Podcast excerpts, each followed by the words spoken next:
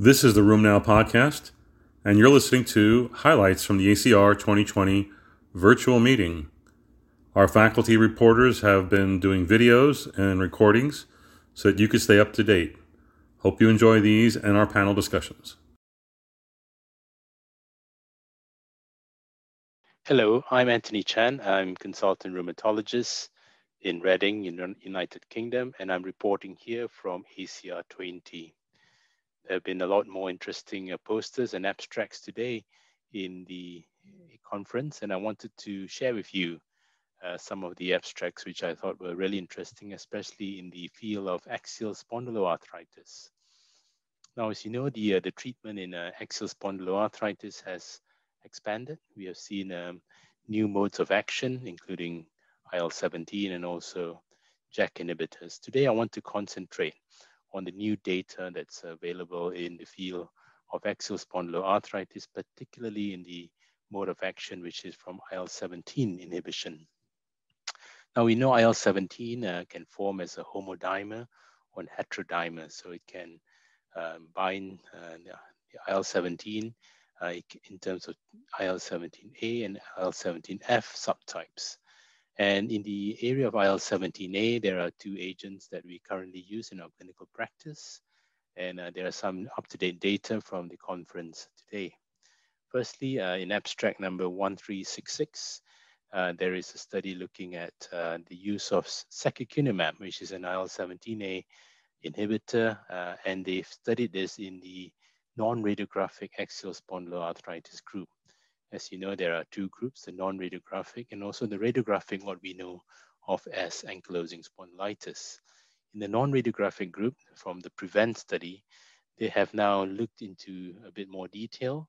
And what they've done, they, they categorized the patients according to their MRI and CRP results. And what they found is that patients were either positive for both MRI and CRP or one. And they found that they were, in fact, the, the treatment worked across all groups but the treatment was most effective in the MRI positive and CRP positive or the double positive group.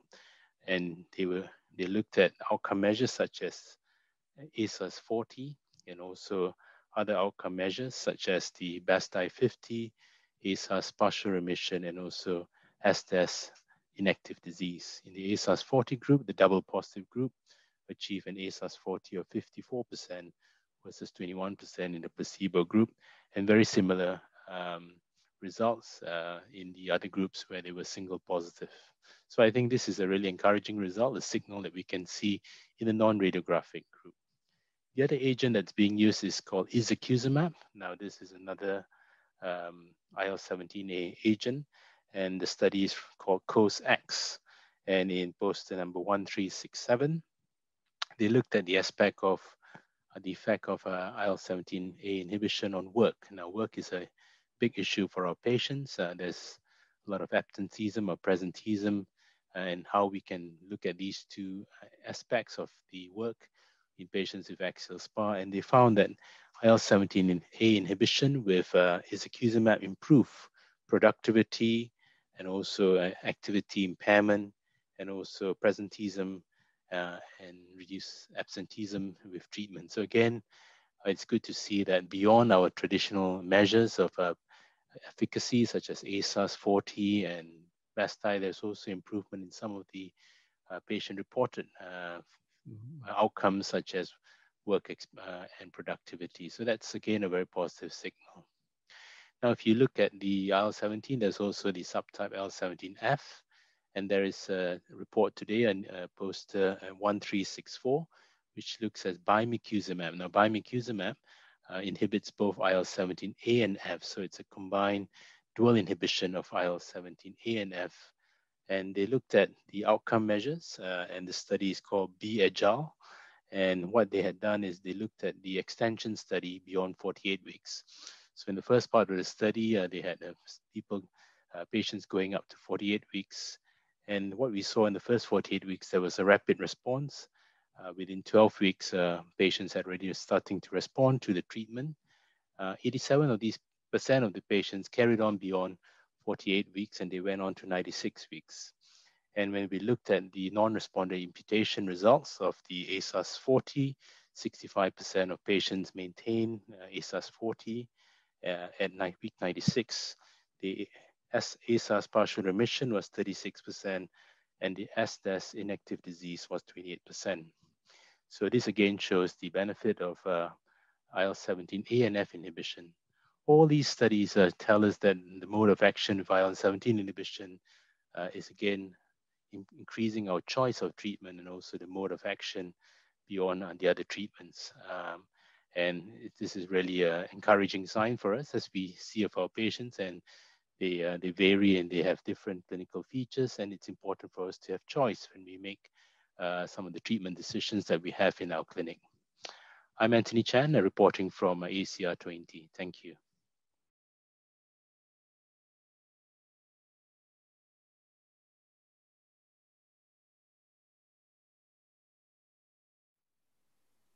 Hi everyone, I'm Nicola Dalbeth from uh, Auckland, New Zealand, um, talking about some more gout abstracts from uh, the ACR 2020 meeting. Uh, so uh, I was really interested in a couple of abstracts today um, related to comorbidities in gout. So the first is abstract 1466, uh, which describes multimorbidity in various rheumatic diseases, including rheumatoid arthritis, osteoarthritis, psoriatic arthritis, and gout. So this is a study from the RISE registry. So a rheumatology clinic-based registry, uh, really assessing the burden of, of uh, multimorbidity in various rheumatic diseases. Uh, and uh, in this study, uh, people with gout within rheumatology clinics had the highest rates of uh, multimorbidity. And not surprisingly, I think the most common comorbidities observed were metabolic and cardiac risk categories. So I think this certainly gels with what we see in the rheumatology clinic. Often patients with uh, comorbidities such as severe heart failure, kidney disease are more likely to uh, come to our clinics because management of gout is more complex. Um, but uh, I think this really does raise quite a lot of challenges for us uh, in rheumatology clinics. Uh, and I think, given that we have a lot of focus at the moment on um, the role of comorbidities in uh, outcomes related to COVID, um, I think that this is uh, a particularly important area for people with gout. And we haven't really seen a lot of data on uh, outcomes for people with gout related to COVID 19 infection. The other thing that's been really uh, important this year has been uh, in, in, within the medical literature has been a number of clinical trials uh, reporting outcomes of uh, common gout medications for other comorbidities. So I'm particularly thinking about a couple of allopurinol trials, uh, the PEARL trial and also CKD FIX trial, which tested uh, the role of allopurinol for uh, prevention of CKD progression, both of which were negative. Uh, and also the uh, COLCOT studies and uh, LoDoCo 2 study, uh, which reported improved cardiovascular in outcomes in people treated with colchicine. Now, in both, in, in both the allopurinol studies and also the colchicine studies, uh, this didn't include, specifically include people with gout. But I think certainly this again raises the possibility that some of the medications that we use for gout, particularly medicines like colchicine, may also have some benefits for comorbidities such as cardiovascular disease. The issue around kidney disease with allopurinol, I think, is, is probably uh, less clear, and, and in fact, there may not be benefit. Uh, related to this, there's also been a really interesting abstract, abstract 0660, um, which uh, reports on uh, the risk of gout uh, with SGLT2 inhibitors. So, of course, these are drugs that are used increasingly for people with type 2 diabetes, and a number of uh, studies have reported that uh, SGLT2 inhibitors uh, are actually are, are urate lowering and can also prevent the risk of gout. And uh, this is a very interesting abstract because it suggests that some of the SGLT2 inhibitors um, may have a preferential effect on gout risk using the THIN registry. So I think that uh, these are important abstracts. They really highlight the importance of thinking about comorbidities uh, for people with gout in our clinics, uh, and also uh, suggest that some therapies that we use for treatment of gout may have benefits for comorbidities, and also vice versa. Some uh, medications used for comorbidities may be useful for prevention of gout as well. Thanks.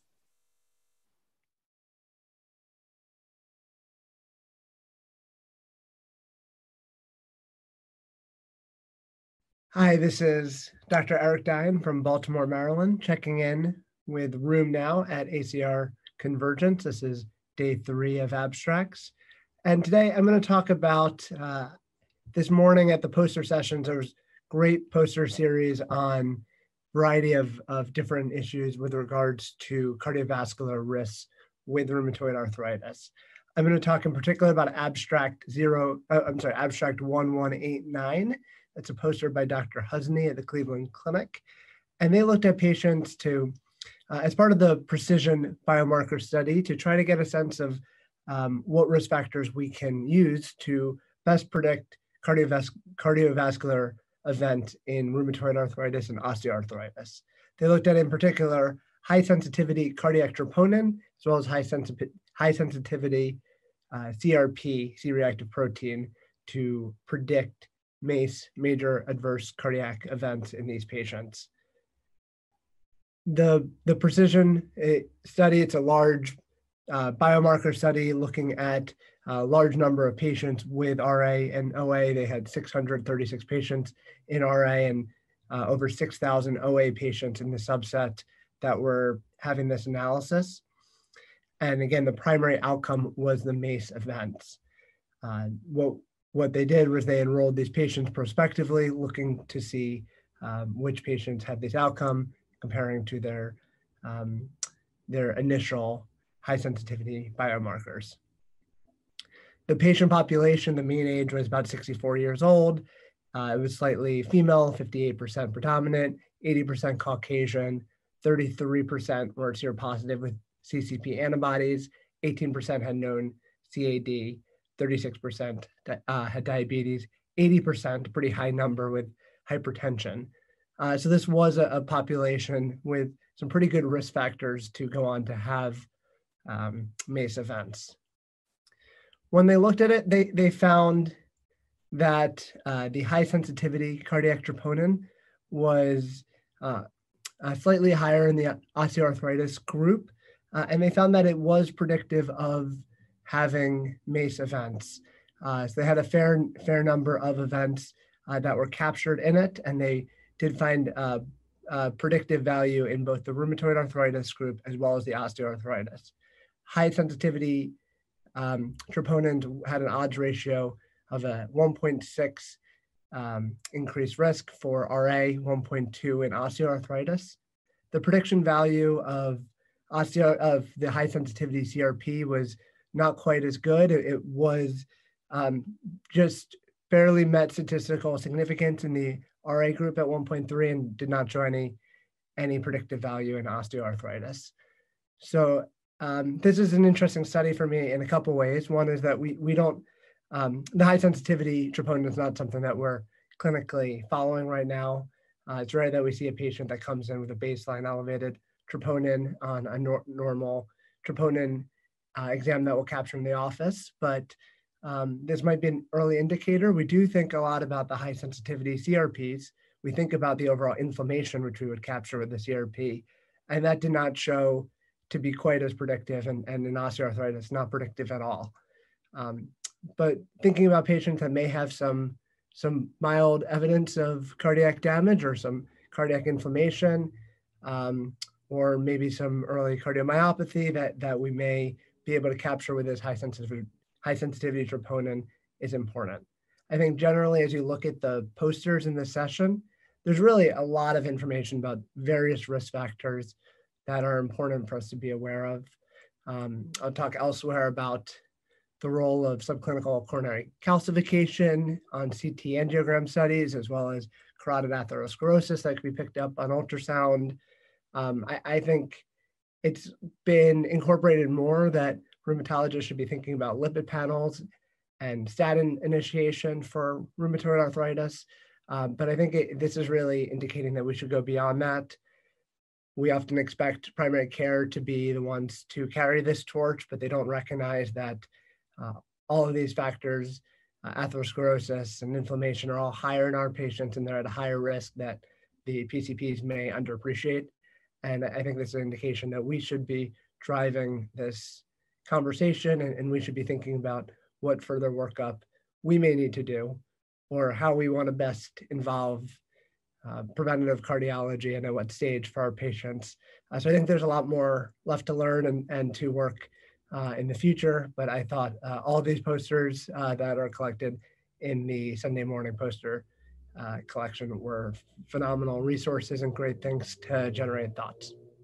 This is Dr. Dein with RheumNow and looking forward to our final Monday session tomorrow, and I'll be checking in periodically with more information.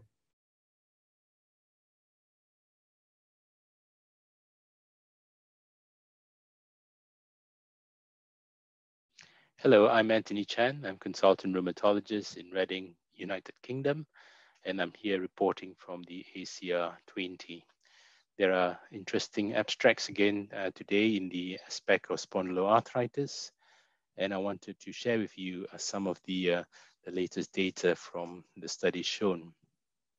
Now, one of the challenges that we face globally is the delays to diagnosis in axial spondyloarthritis. Despite our many interventions, uh, the average delays to diagnosis, certainly across many countries, can be somewhere between eight and a half to 10 years for ankylosing spondylitis. And there are a lot of uh, new initiatives worldwide. Uh, certainly in the UK, we have just launched our new um, drive to reduce the delays to diagnosis. And when we look at what happens on the ground level, we, we often see patients with undifferentiated chronic back pain. And we try to dis distinguish whether they have mechanical back pain or inflammatory back pain. There exists uh, quite a few criteria for inflammatory back pain, such as the Calin criteria, the Berlin criteria, the ASAS criteria. In poster 1303, Weber and colleagues very nicely studied the, uh, the sensitivity and uh, specificity of um, the various different um, I, inflammatory back pain criteria. What they did was from the SASPIC study, they looked at patients with undifferentiated back pain who were less than 45 years of age and had features of inflammatory back pain for three months or more. Now, these patients had either anterior uveitis, psoriasis, or inflammatory bowel disease. So they had an extra-articular feature of axial spondyloarthritis. And when they had the presence of inflammatory back pain together with these extra-articular manifestations, they then used the different criteria to see which had the highest specificity and sensitivity of eventually having a diagnosis made by a rheumatologist as to having a diagnosis of axial SPA. And they found that in the psoriasis patient, they detected 45% of patients a new diagnosis of uh, axial SPA, 62% in the uveitis group, and 40% in the inflammatory bowel disease group. When they looked at all the different criteria, it appeared that the the criteria that worked best in terms of sensitivity and specificity was the ASAS modification of the original Berlin criteria. What is the ASAS modification of the Berlin criteria? This is when inflammatory back pain is no longer the mandatory feature of the criteria and inflammatory back pain becomes an SPA feature in the criteria, as opposed to the original Berlin criteria where IBP is the mandatory feature. When the ASAS modification is made to the Berlin criteria, the sensitivity, sensitivity is about 76% and specificity 77.3%. Now this is this works quite well compared to some of the other um, criteria that they used in, in the study. So again, I think when we try to reduce the delays to diagnosis, uh, it's we perhaps should be thinking about which criteria we use, how we use it in our clinical practice, and which groups of patients we would target. Another interesting study in thinking in terms of delays to diagnosis and how we can reduce that is uh, poster number 1306, where they looked at patients who presented to the ophthalmologist with acute anterior uveitis with chronic back pain. they found that 53% of these patients who had uh, uveitis had inflammatory back pain, and the HLA-B27 positivity was about 56%.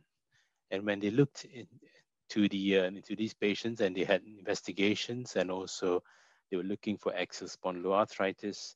At the end of the study, 23% of the patients who presented uh, had a definite diagnosis of axial spondyloarthritis. So 23% of patients who with uh, uveitis presenting to the ophthalmologist were eventually diagnosed by the rheumatologist as having axial spondyloarthritis. But interestingly, 41% um, also were not diagnosed at the time, but probably had probable axial spondyloarthritis and would then require some follow-up.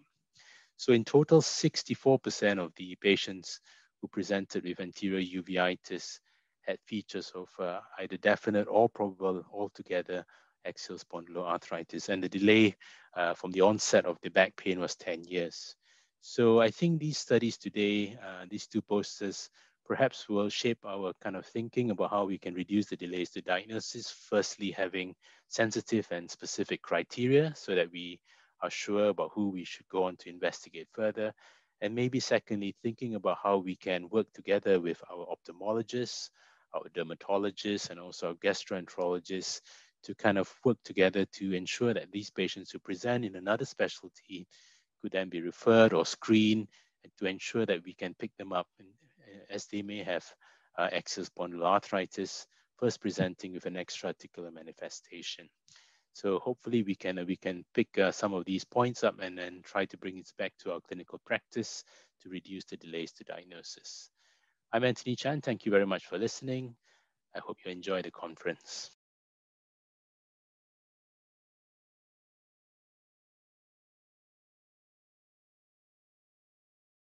Hi, David Liew from Melbourne, Australia for RheumNow for ACR 2020. And I wanted to tell you a little bit more about some of the GIACTA data. I know we've been talking about this for the last few years, but now we've got continuation data. And what we're doing is actually getting some really interesting data coming out of this about questions that we have about GCA and about tocilizumab treated patients in GCA, uh, which is proving really useful now that tocilizumab is uh, close to being or is standard of care in GCA um, if and when it's available.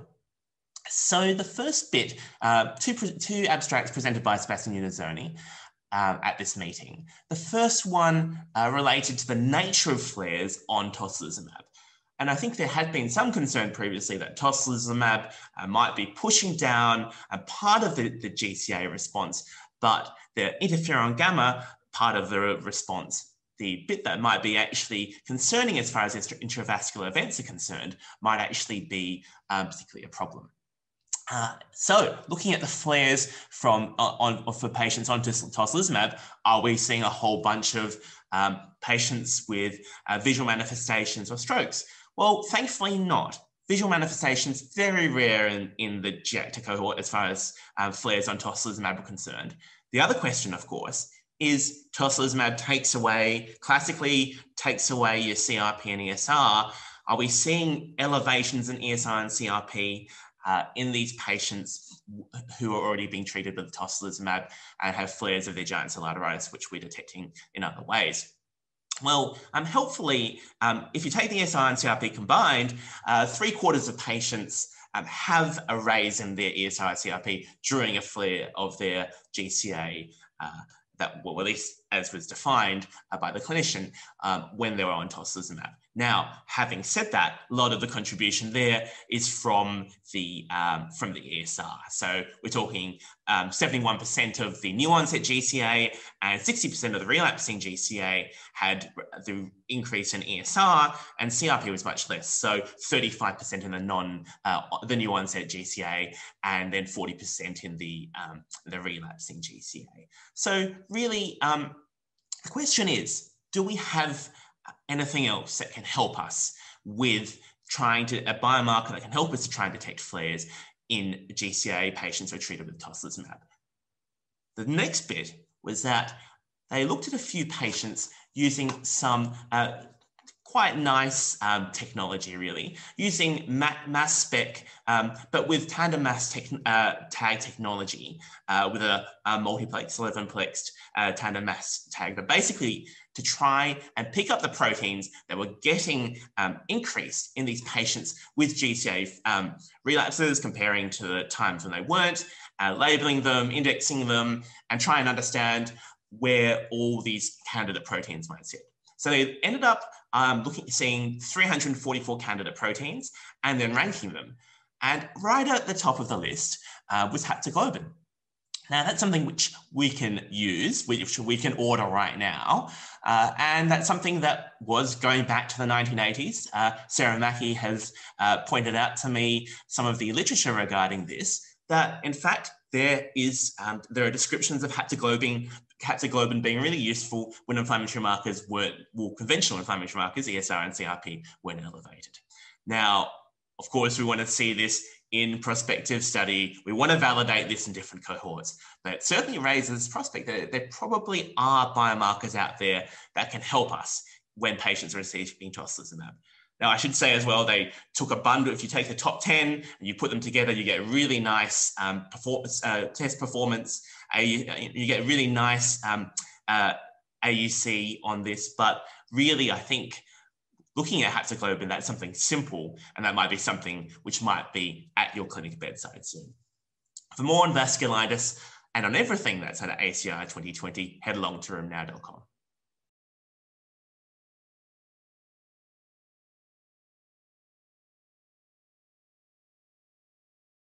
Hi, ACR 2020. Uh, this is Dr. Robert Chow coming to you live uh, from RheumNow. Uh, I'm joined today by Dr. Monica Guma. Uh, I'd like to first start off by uh, letting you introduce yourself, Dr. Guma. Hi, hi, Robert. Uh, I'm Monica Guma, and I'm a rheumatologist at UCSD, and doing research in rheumatoid arthritis and, and diet. Great, great. Yeah, so the reason why we have you on today is I, I saw you had a very interesting uh, uh, talk uh, on the trial of diet to impact rheumatoid arthritis and gut microbiome. So obviously a lot of questions. I'm gonna start off with the most important question. Um, you know, what should we be eating and what should my patients be eating? And please tell me it's more hamburgers. They are not hamburgers. I'm sorry, no hamburgers in the diet. I think that um, there are like a, a, lot of data already, and actually a lot of like a websites, even the some rheumatology uh, good websites that they also like have um, ideas and advices for the patient. So it's true that we sometimes don't know how to answer that question, but if you Google, you go to these like a foundations, they already give a lot of information and, and, and we know what kind of diet they need to eat. There is like a a more classical Mediterranean kind of diet or, or, or more like a, like a plant-based diet as we, uh, as, as we know, and there are some data about that. I think that the only difference now is that we can really focus more on the mechanism. But the advice to the patients, I think is easy to give this kind of advice and, and not hamburgers, not red meat. That, that's for sure. The first thing okay. you have to forbid actually is the red meat. Okay. Yeah. I, I, can say I, I tried and asked when, when my patients ask, ask me. Um, so, you know, I, I, went through the study and I saw your diet, you know, the one that you, you, you tested on, you know, was, I think it's feasible. Um, did you find any issues with adherence, especially long-term adherence? Mm-hmm. So the, the trial that we will uh, present in, the, in our presentation next, uh, tomorrow it was it was really um, like a pilot trial. So we actually wanted to see if the patients they were more also adherent to the whole trial itself because we wanted uh, stool samples, blood samples. So that some, sometimes is difficult. So the test, the trial was only between two three weeks. So it was a short trial, and we we have no problems for adherence in this short term trial. The, we when we build the diet, we build the diet with the feedback um, helping um, feedback from other patients. So we already kind of like put the right schedule, uh, right kind of like instructions to, to help uh, like a like a more like a higher number of patients to be able to follow the diet. So I think this diet is really feasible and is and is easy to, to be adherent. What I think is difficult at long term is not to take the things that they are forbidden. So for our patients, it was easy for them for two or three weeks to stop drink, drinking soda or to stop uh, uh, eating hamburgers, okay? But if you want to do a long-term diet, some of these things you need to be more flexible because there is no way a, a, a real patient will be able to, to follow uh, so strict and so kind of like the, the diet. But that's okay because if you if you change 80% of your diet is of course much better than 0% you know so right. even if you uh, once once in a while you are going to uh, do a transgression and probably you will feel that day maybe some some pain or some swelling is, is normal is, is our own decision to say okay okay but the, the, the rest of the time you are eating uh, different and you are changing these uh, uh, we don't know if microbiome or metabolites or both that helps the, um, the inflammation got it got it that's the goal and, yeah well since you mentioned you know it was a, a two to three week study um, as far as you know the results, I, I think I saw very interesting results. Would you comment on that? And, and do you think it was surprising to you, or was this what you expected? So the, the thing that it was surprising to me was actually the, the fatigue. So we mm. were so the patients when we, we saw them two or three uh, weeks later, but we, we gave them the qu- questionnaires so they could really like uh, um, give some feedback in between. So then at the end of the trial, after the three weeks, when they came back to the, our clinics, we collected the questionnaires and we asked them their feedback. And the, the, one of the most important things or, or, or, things that we didn't expect is that very, very, very shortly, like maybe in three, four, five days, they noticed uh, a decrease of the fatigue and increase of the energy and feeling better overall. It doesn't mean that that was specifically the joints. I'm talking about general uh, improvement. Okay, that was quite quite uh, homogeneous. Then another thing that it was also interesting is that of course we don't have placebo, so we it's very limiting, no, how we we, we uh, interpret the results. But it was obvious that some patients the improvement was really striking, like a really swelling when gone, literally gone.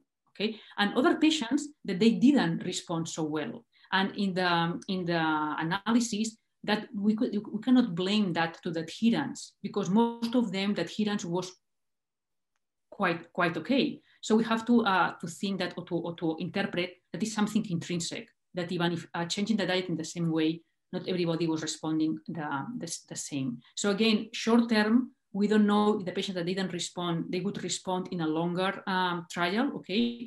Or the ones that they responded, it was only like a short term, who knows, maybe then at the end so that's why we are now doing a, a, a longer trial. But that was the, um, the, the, feedback that we were getting from the patients. Overall, very good in terms of like a fatigue, energy, like a well-being. But then in uh, when we went specifically with the joint and swollen, uh, I mean tender joint, swollen joint, the, um, the result was like a 50-50 of like a super good response or only very like a moderate or no or no response. Yeah.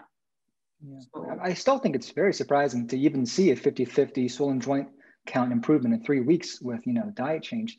Any any um, do you have any information on were these diet changes from someone, let's say, who was on a very bad diet, or were they already quote unquote on a healthy diet and now they're on a healthier diet? So um, so we so we know that the patients that they did respond better, they, they were already on a healthier diet. That we know. That's why we think that maybe some patients, they need more time to respond.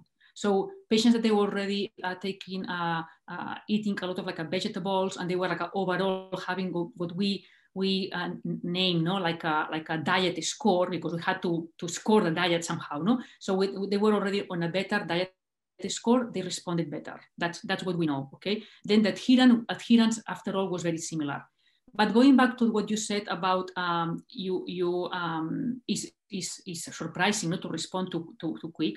And that again is because it's short term, so that you have to be limited.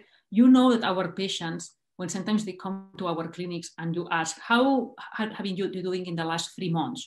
They say overall well, but they had a couple of weeks that I felt really bad. So it's true that sometimes the, the, the disease has some flares that it can be environmental and we don't know, and that they get, get very, very well controlled. So I think that some of these um, things that people don't realize, or they do sometimes, they tell me, I had a bad week, but that week I was traveling and I was eating a lot of like a um, junk food.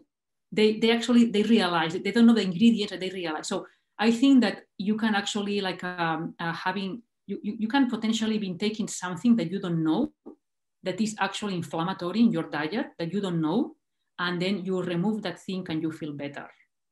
So the thing is probably that, that thing is not the same for all the patients. That's why you have to change the diet overall. But maybe that patient is only the gluten.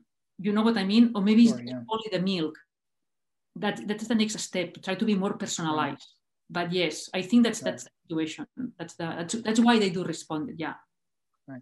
And I think the second part of your study that was very interesting commented on the gut microbiome. You know, I think that's a big topic again this year. And I think, you know, also many ACRs in the past. Can you comment on what you found as far as gut microbiome, the diet, and of course in relation with our diseases? Mm-hmm.